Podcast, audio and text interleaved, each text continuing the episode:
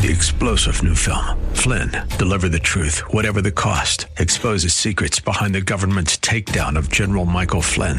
Flynn knew what the intel world had been up to. He ordered the first audit of the use of contractors. This set off alarm bells. He told the truth. He was the most dangerous person for Donald Trump to hire. They had to get rid of Flynn. Flynn, deliver the truth, whatever the cost. Available now. Watch it today. Go to salemnow.com. Salemnow.com.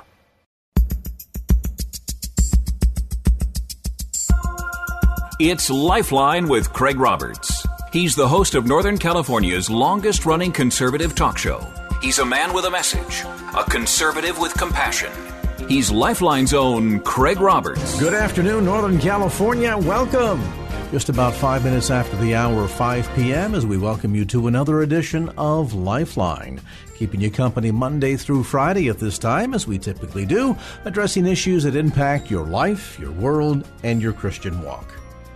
Joining me tonight in studio, special guest, a man who's probably better known to people that walk and live in and call the Tenderloin home. It's a place that he's called home, heart of his ministry for some three decades now, and we're pleased to have joining us tonight in studio the pastor of San Francisco Worship Center and the founder of City Impact Ministries, Pastor Roger Huang. And Pastor, great to see you. Thank you very much for having me here. You got a new book out. You share your story, Chasing God. It's interesting, though, when you think about the ministry that God has called you to, uh, you didn't go chasing after the tenderloin. I kind of get the impression that the tenderloin found you. Yes, indeed. Tell us a bit of the story. Uh, you were actually heading into that part of the city for a job interview many years ago. You used to work as a as an accountant. Yes, I was uh, actually working for um, a couple of hotels at that time one in Burlingame and one here at the wharf, Fisherman's Wharf. And there was a brand new hotel that opened up right there in the Tenderloin. It was uh, uh, Park 55. And uh, I wanted to, uh, of course, work for a bigger hotel. And that's how I went, apply, and I was fortunate to be hired as one of the three auditors. And uh, so that's how this whole ministry came about.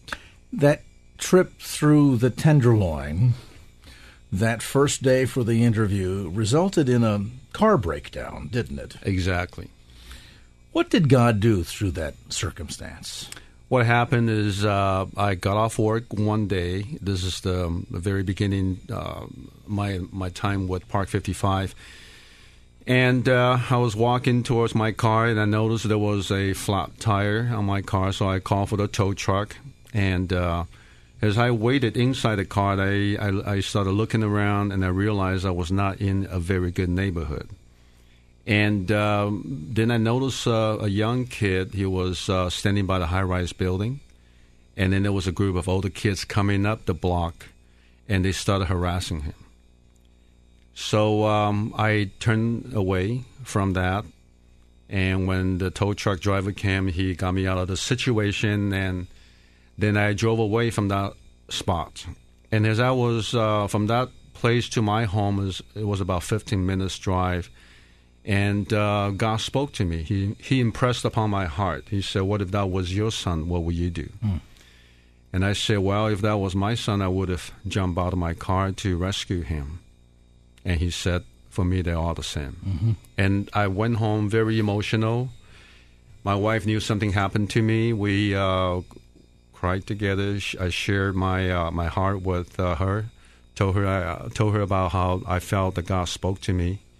Anyway, the following day we made 50 sandwiches and I brought them down to the Tenderloin, and that was 29 years ago. Mm. The rest, as they say, is history. Yes, it's an interesting contrast, isn't it? You're you're working there at the Park 55, which is a four or five star hotel buttressed literally up against the end of the Tenderloin district. Yes. So you have this contrast. You can literally cross the street, and on one side you have uh, men and women who are dressed in their finest who are traveling on business or vacation.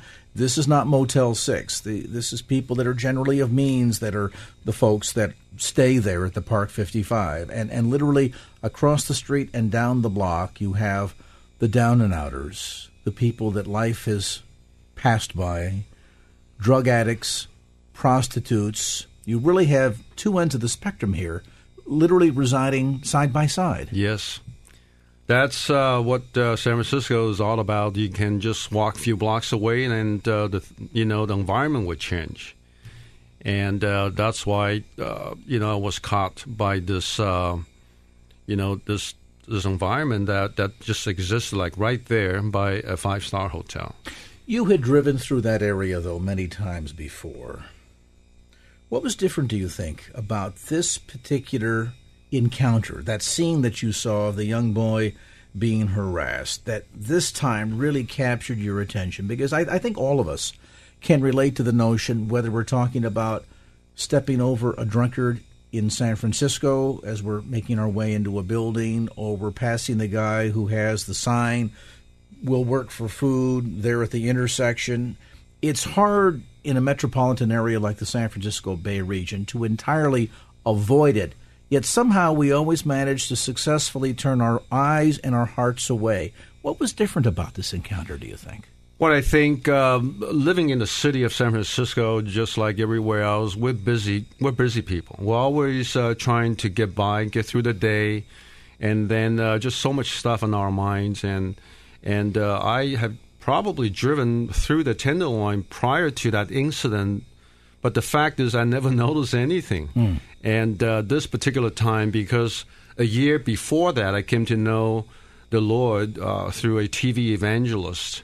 And it was at that moment, at age 27, I felt I um, I felt just how God liberated me and uh, gave me a chance uh, to live, uh, a purpose, and uh, of course, eternal life. So uh, I've been going away to pray and fast and ask God, how can I possibly uh, get restored? And then after a while, I said, how can I possibly serve you? I really want to serve God, but I didn't know what to do. And so this particular time, I think uh, God just made it possible for me to stay there for 20 minutes to look at people as who they are. And it was at that time that I was connected uh, you're working in the part of the city that few would look at and say, I want to go there. Most would say that's the place I want to avoid. People who travel in and to the city go around the Tenderloin district, intentionally so. Many ministries would say, You're working with the most difficult group of people. They're drunkards, they're drug addicts, they're people that are down on their luck and have given up on life. They're probably the most difficult to reach, and folks that on average, it's hard for us to really, I think, for most Americans, really fully understand their plight. You know, sort of the, but for the grace of God, there go I. Sure. And yet here you find yourself, God tugging at your heart to go and make sandwiches. Yes. And you and your wife go down into that section of the Tenderloin and start literally a food ministry, which has grown to incredible heights to this day, and we'll share more about that later. Were there moments early on, Roger, when you looked at that and said, "What, what am I doing here? Why here of all places?" Never, never, never. I, uh, you know, um, I came from Taiwan. Uh, came from a very abusive uh, background, and I came here to the city of San Francisco at age 15, and of course the abuse continues, and so I left home at age 17 and uh, I was pretty much by myself. I was a loner, um, a new country, a new environment. I uh, didn't have any friends, didn't have any relatives. So I kind of survived on the streets, and you know, I was a paper boy in the avenue, so I kind of know where to go and spend the night. And, uh, and eventually, I got into the restaurant business, the hotel business, and and you know, leading up to the age 27, I was uh, home for just a few minutes before going to the next job it was at that time I turned the TV on, and just in a few minutes, I was attracted to this message uh, by this TV evangelist. And I'm telling you, I was uh, I wept and I cried for the first time for the right reason, mm. and that was how I began to to chase after God. I, I, I couldn't believe that He came to my living room and liberated me and gave me a chance to live in a country that I just felt so foreign to. And so a year and a half later, when I saw this boy and and I realized that God was trying to to get me on board with Him, and uh, ever since I stepped foot into that place until now, 29 years later, I have never uh, felt uh, you know bad or regretted. Uh, I can tell you the work for the last 29 years, 70% of the time uh, it has been difficult. And the other 30% has been very hard. but the fact is, um, there's so much grace on me. I just cannot seem to do enough. And it seems as if between the difficult moments and the hard moments, God has time and again shown His grace and His mercies. I mean, reading your new book, Chasing God, it just seems as if we go from mini miracle to mini miracle, chapter after chapter, corner after corner, turn after turn. Is that kind of what's characterized the nature of this ministry, just kind of on a faith basis, day by day? Yes, it is. In the beginning of the time when my wife and I decided to walk away from the three jobs that we had, to go in and pray and fast, and just like the Word of God, that God will come through. And uh, so we fasted, you know, three days, uh, seven days, 21 days, 33 days, 40 days. For everything that we ever needed, we just pray and fast unto God. But I have to say this, it's not because we're spiritual. It's because we were desperate. Mm. We didn't have friends. We were not connected to denominations. We didn't have, we didn't know any pastors. No one came to support us. So we just went to God. And um, fasting is not easy. Um, but uh, we're not we're no more spiritual than any Christians. We, we were just desperate, and we're still desperate. Well, and in staying in a desperate place keeps up the necessity for reliance upon God, doesn't yes, it? Yes, very much so. We're going to pause on that point. Pastor Roger Huang is with us tonight in studio. We're looking at his new book, Chasing God One Man's Miraculous Journey in the Heart of the City. We'll take a time out, come back to more of our conversation as Lifeline continues.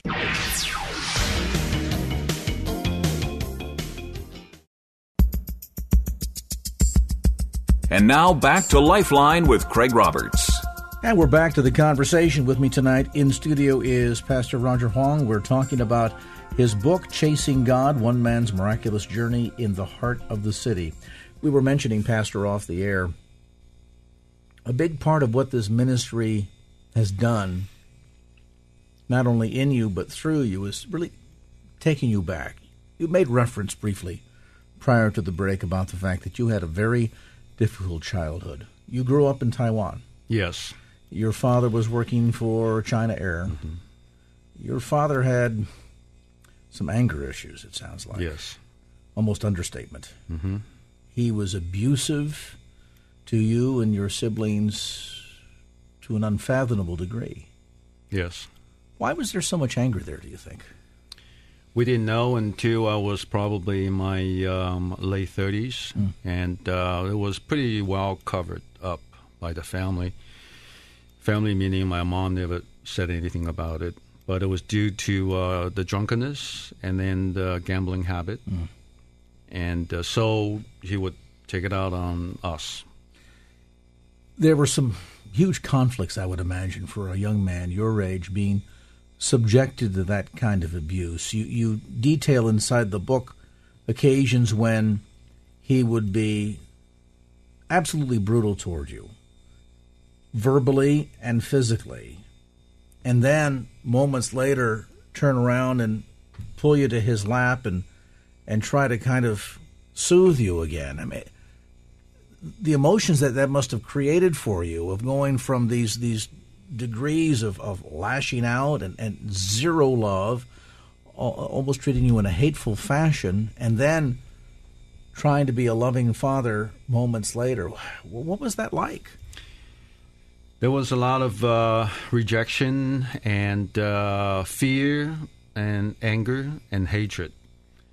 So um, that was what was going on. I never did um, like him. I even today, as a pastor, I, on the Father's Day, on Mother's Day, I do not preach the message because if I do, I will be in a deep depression for three days because mm-hmm. I know I didn't believe that. Mm-hmm. So in the last few years, I simply just sit back and let others preach the message of God the Father, so I can just receive that. And your dad got transferred to the states while working with China Air. You immigrated here about the age of seventeen. 15. You, 15. You didn't stay at home, though, for very long. I stayed until I was 17. What happened is one day same thing. He came home, and uh, I can sense it that he was agitated for some unknown reason. And but this particular time, he wanted to uh, take it out on my mom, and I was 17, and as he was coming a, a charge right past by me, I put my hand out and, and held him back for the first time. And uh, I believe at that time he sensed there was some kind of a fear. He stopped, turned, turned around, walk away. Of course, there's some, some things to me. And uh, for the first time, I, I, realized I could stop him. But uh, I'm glad he stopped because thinking back, I know that if he had passed by me, it would be tragic. Mm. And uh, so, just the moments after that incident, I just um, took I picked up some stuff and left home, and that was the end of that. You were on your own then from the age of seventeen. Yes. When did you meet your wife, Maite? I met her at uh, age uh, I think twenty, and I was actually going to a store to get my to get a coke, and um, uh, she happens to park her car right behind me and uh, I turned around, and there she was, smiling at me. So I just walked over, got her phone number, called her two hours later, and then uh, went to her you house. You weren't bashful. yes. Call her through, two hours later and show up at her house about three hours later. She was in shock. Mm-hmm. She opened the door. There I, there I was, and I said, "Hey, I'm here to. I want to take you out." And she said, "I don't even know you." I said, You do. You gave me your number. so that was the beginning of our time. You've been married how many years now? 37 years. 37 years. Yes. Wow. How many kids? We have four kids. We have four in laws and 16 grandkids. Wow. So the, the family is growing. yes, very much so. She was raised in a Roman Catholic background. She was. You would I imagine there was no real sense of religion in the home growing up at all? Well, she uh, brought me to the Catholic Church and she wanted me to be baptized by the priest. So I went, and uh, that, was my, that was my first uh, experience with the religion. But then later on, she came to know to to know the Lord through the same TV evangelist a year before I came to know the Lord. And then she started telling me, preparing the way. Mm-hmm. And then that's why when the when I turned the TV on, it was set on that station. So I came to know the Lord a year later. So the Lord had been using her, preparing you. Very much. She's radical, more radical than me. Coming to Christ. Has it been a challenge for you based on the issues that you had with your dad to see God the Father as this loving Father who cared so much about his creation, mankind, that he would even go as far as to sacrifice his only son that we might be reconciled to him? I didn't have a problem with the message. I didn't have a problem with the image. Of course, it was all brand new. You know, that sure. was another uh, a shock for me. Now, remember, I didn't have any Christian friends, no church to go to. We did, we did go, ended up in a little church in Daly City. But uh, you know, after attending the services there, I felt that uh, you know there were a few very powerful uh, evangelists, and the way they spoke turned me away from serving God mm. because it was very forceful, it was very demanding. Uh, you know, the way they preached the word, the way how they would get people to feel that we needed kneel at the altar. So that turned me away because I felt like it was my dad speaking to me. Mm and uh, that's why I spent a lot of time in my earlier Christianity just reading the Word, and then going away up north and just praying fast because it's just I just wanted that intimacy with God, and that's what this book is about.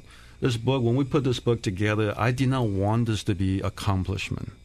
I don't want people to read and say, "Wow, I wish I can do this, I can do that," because I think it's all about accomplishment and how much we have done to make us feel like we are one above the other.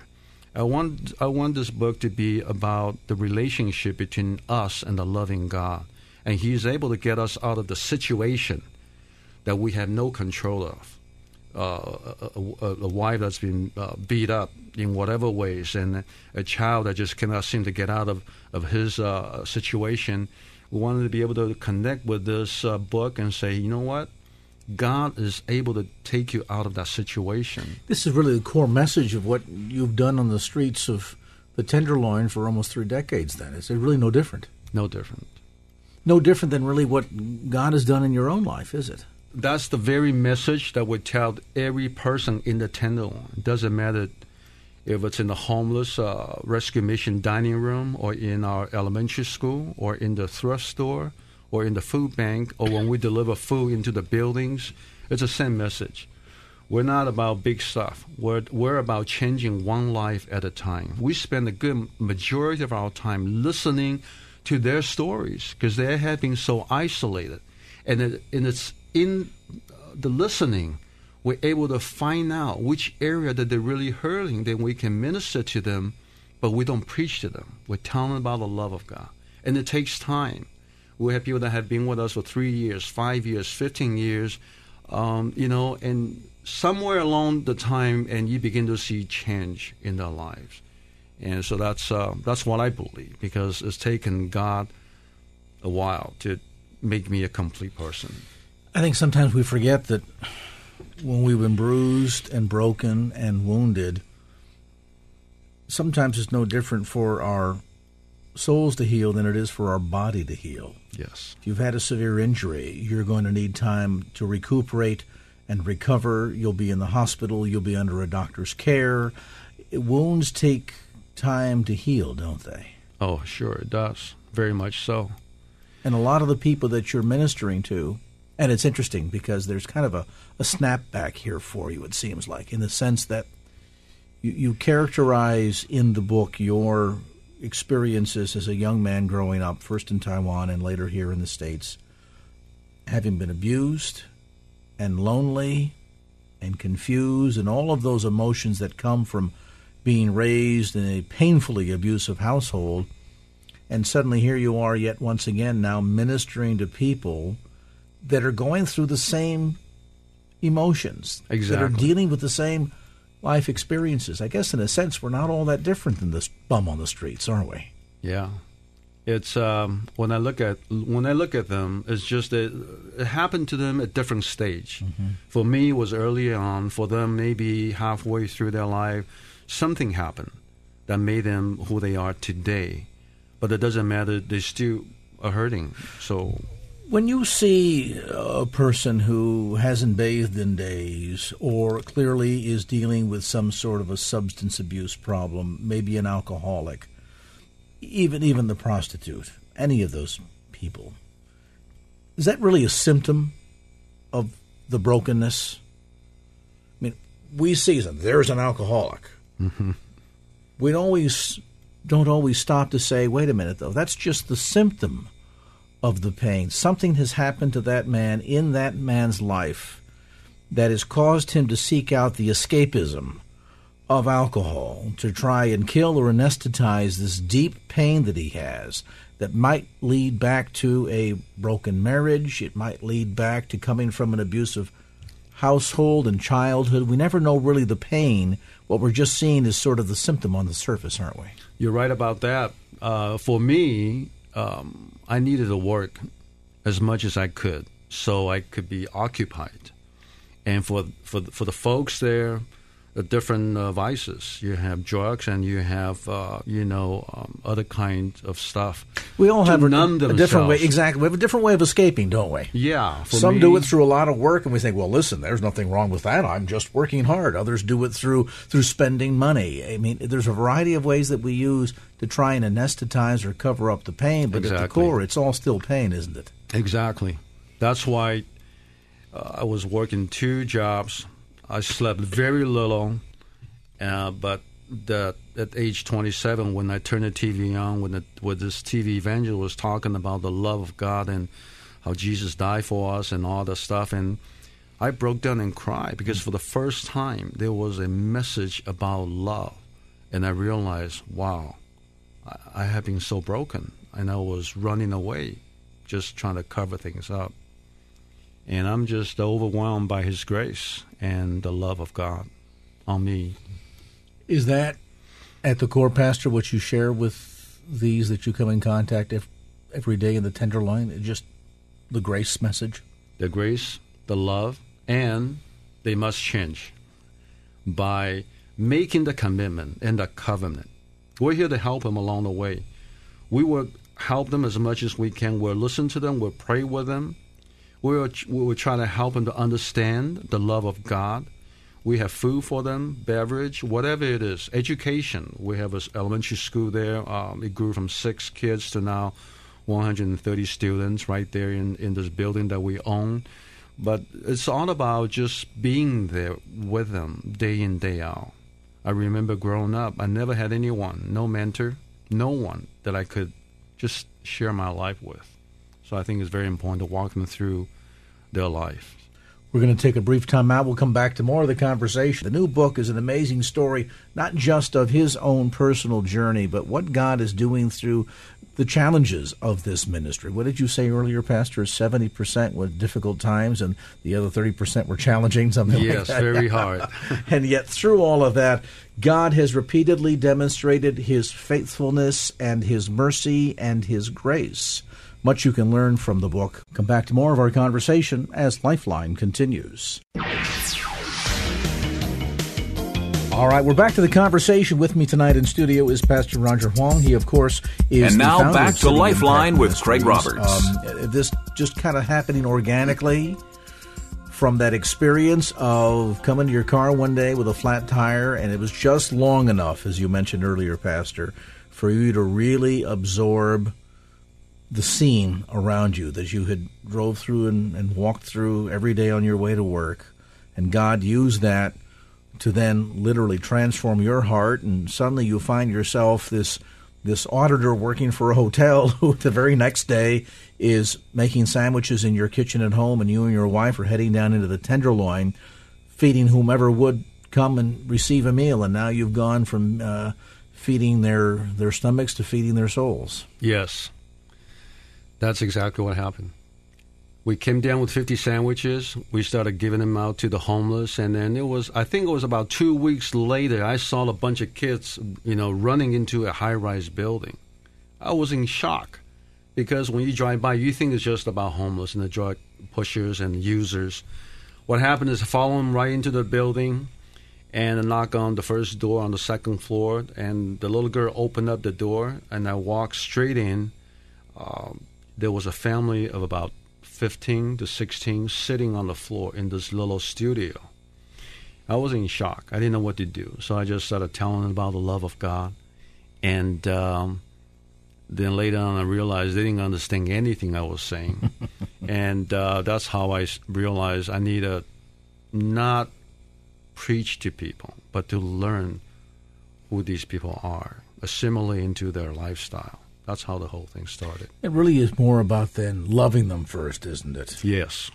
And being able to see that that connection with their humanity and what they're facing and what their struggles are. Because again, we, you know, as, as the scripture tells us, we look on the outside, but man looks on the inside, on the heart. And I guess really what he's calling us to do is to, to take more of his approach, to look at the heart, to look at what they're going through, to look at the brokenness, and see where we can make that connection with their humanity and then begin to share the experience that we've had in this love relationship with Christ and what God has done for us. You are very right on because um, it is how God created me. I spend 95% of my time off the stage.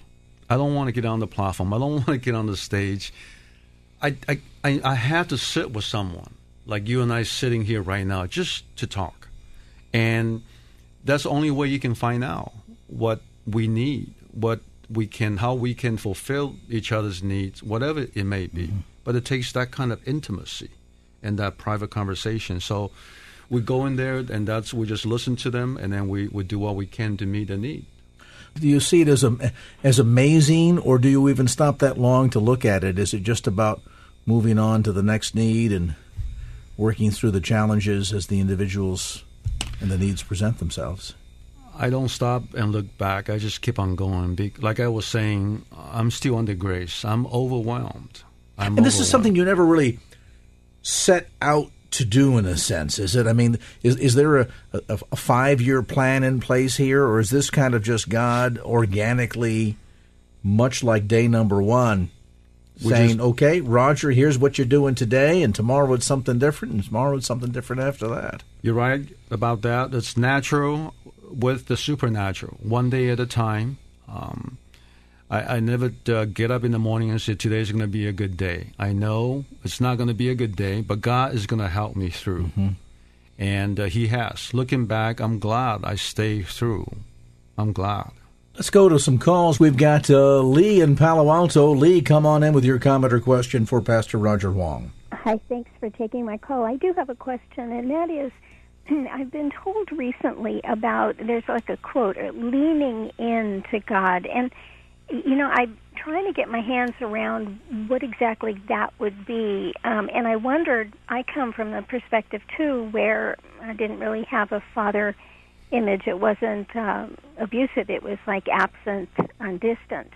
And um, so I, I wondered, in terms of leaning into God in prayer, what would be the best for doing that? Going to that deeper level. You talk a lot about it in the book. It, it struck me you've got something like 10 chapters that all deal with a variety of topics, all centered around fasting and prayer. That is a major part of your ministry. And I think that's largely what she's talking about. You're, you're leaning into God. How are you getting closer into Him? It's that yearning for that deeper level of intimacy, isn't it? Yes. I wanted that because as I was reading the Word of God, I realized some things can only come out by prayer and fasting. And um, realized the brokenness in me and all that hatred and anger and the rejection, the sense of uh, abandonment. I took it to God. I said, God, will you just restore me? I wasn't thinking about ministry. I wasn't thinking about knocking on doors, making sandwiches. Just restore me. If you can restore me, then I can have some senses to find out what it is that you need. So, in the beginning of my Christianity, it was all about restoration, praying, fasting. Are there times when it's taken on kind of a, um, I think of Pastor Cho of South Korea. I'm going up on the mountaintop. I'm going to pray and I'm going to fast and I'm not coming down until I hear from God. Be that one day, two days, ten days, three weeks, whatever it takes, I'm not coming down until I hear from God. Is that part of it? Maybe not literally, but in a sense, in terms of the longing and, and having to seek after Him? Yes, I must admit, I do not hear from God. I just go, I pray, I fast, I lay my requests before Him. And then I hope and pray that He would capture all that and over the course of time and begin to restore me little by little. Now, you just said something that some listeners are probably just put their foot through the the floorboard of the car on the brake and said, "Wait, he doesn't hear from God." We sometimes over spiritualize things, don't we? In the sense that people often are, and I hear callers to the program all the time. I'm, I'm seeking God's will for my life, and I don't know what to do, and I'm not hearing from Him, and I don't know what to do, and we just wait and we wait and we wait, and sometimes the waiting goes on for years and decades. Yes. There's an awful lot of stepping out in faith, isn't there? Yes. Uh, even as we look at almost pick any individual in Scripture, sometimes the mandate from God was this big, um, but the results of what they then moved into became huge. God doesn't always give us, outside of His Word, um, detailed instructions, does He? A lot of times He's just stepping forward in faith. Exactly. I would come off uh, these prayer cabins and um, hoping that God would listen to my, you know, my words and my cry, and uh, but but that the commitment, because I made a commitment, and uh, surely after I got saved through the TV TV evangelist, I went to the Cliff House and I, I climbed halfway down the the rock and I, I remember I prayed to God. I said, God, I didn't know how to pray. I just said, God, if you're really real, if you're real, I, I'm going to walk away from everything and I'm mm. going to follow you. And that was it. Then I started going up and praying, fasting in these cabins. And you never say, I, I heard you, I'm pleased with you, I'm going to do this. Nothing. It's just it's all faith. I, I just know in the last 29 years it has nothing to do with emotions or feelings. It's faith. And um, that's why I do what I do. And that's an important key, too, isn't it? Because oftentimes we can get pulled into the emotion side of this. And I think it's always, at least from my perspective, a major point of concern because there are days when I don't feel very saved. There are days when I don't feel like coming on the radio. Mm-hmm. Um, mm-hmm. There are days when pastors on a Sunday morning, and I know those of you listening will be shocked to find this out, don't really feel like getting up in the pulpit and preaching a sermon, and yet they have an obligation. They've made a covenant before God and so they move forward in faith and it there's a big part that's less about how you feel and rather how you simply respond to what you know the holy spirit has called you to do exactly i've been uh, out there i have been uh, we have a community church in the tenderloin on sunday for the folks in the tenderloin not for Christians that want that want to come and join us. We let them know this is only for the folks in the tenderloin.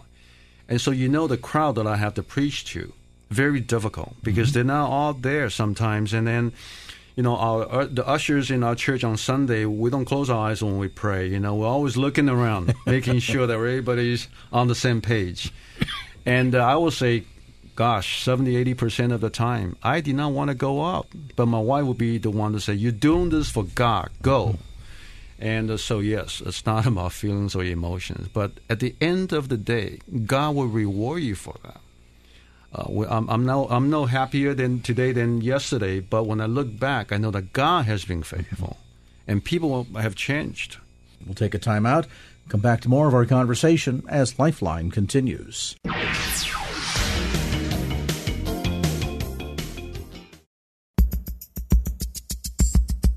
And now back to Lifeline with Craig Roberts. We are back to the conversation. Let's move back to more of your phone calls. Scott in Hercules, thanks so much for your patience. Scott, you're on Lifeline with Pastor Roger Huang. Welcome.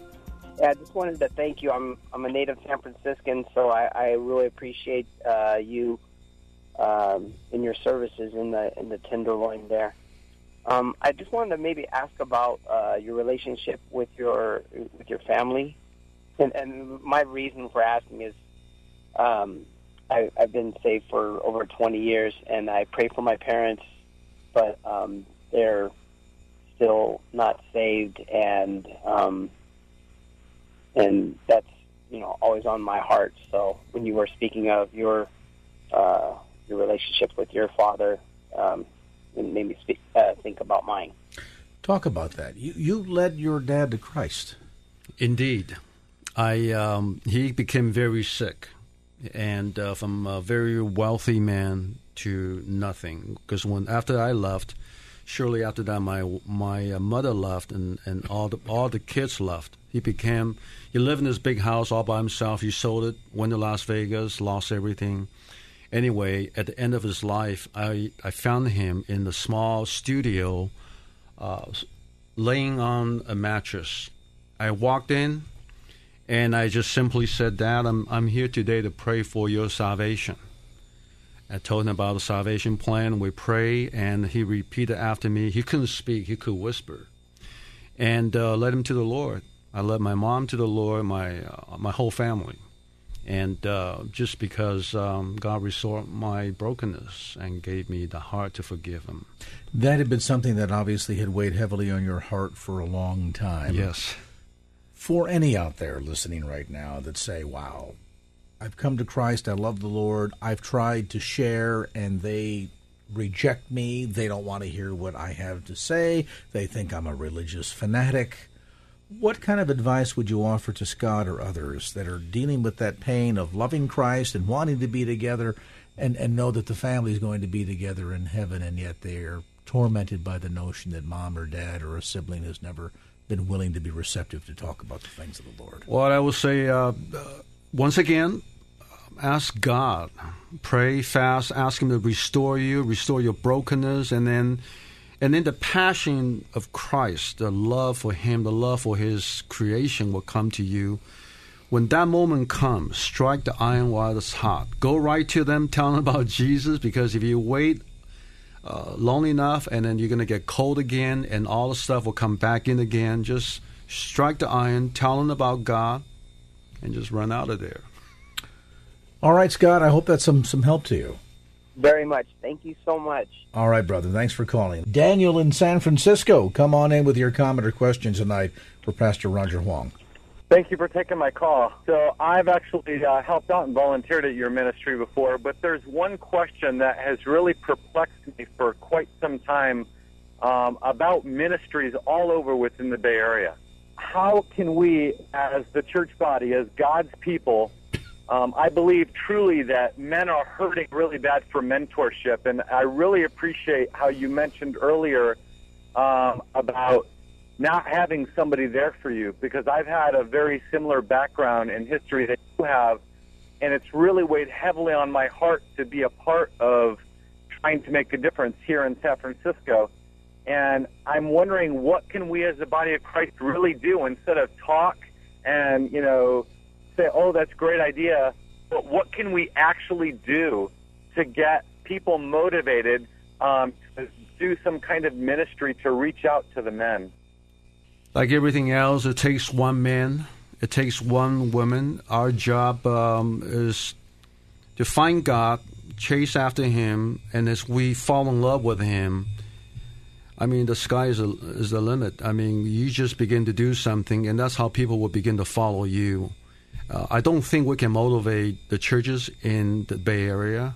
I don't think we can uh, try to twist the arm of the senior pastor of a mega church but I know the power of that one person with God. And that's pretty much what I did. When I look at hundreds and thousands of people that come to the City Impact, I, I know it's not me, but because I'm so in love with God, they, they somehow want to be a part of this work that God is doing. So I recommend that, that you find Him, you get passionate, you're going to find some people following you and to do the work that God please.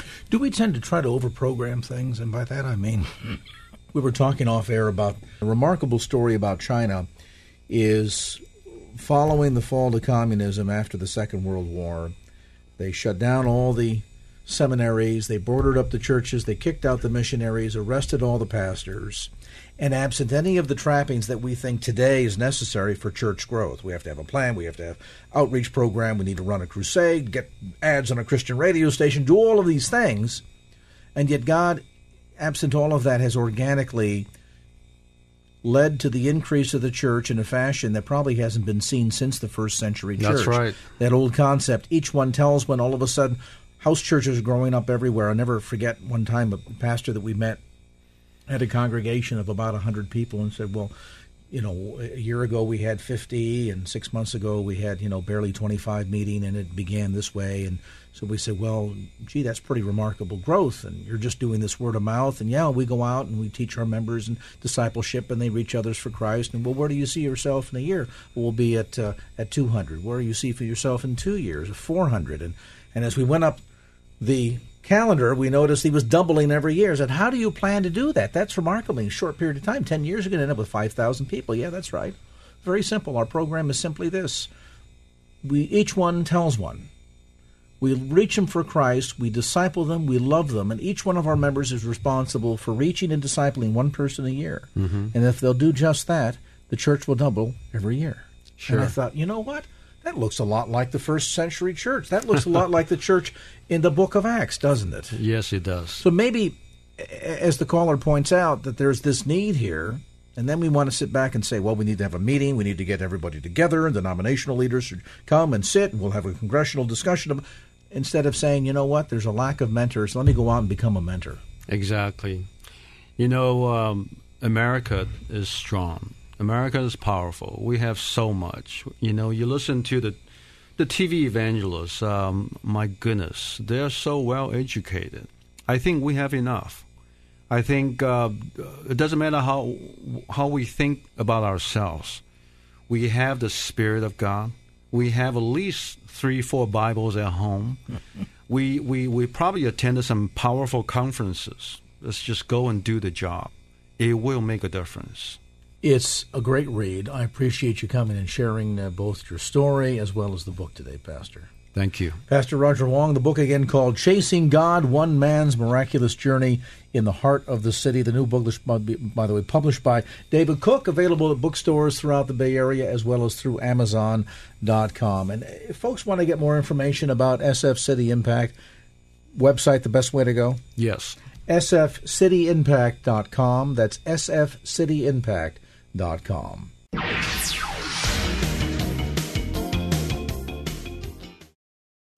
Three star general Michael J. Flynn, head of the Pentagon Intelligence Agency, knew all the government's dirty secrets. He was one of the most respected generals in the military. Flynn knew what the intel world had been up to, he understood its funding. He ordered the first audit of the use of contractors. This set off alarm bells.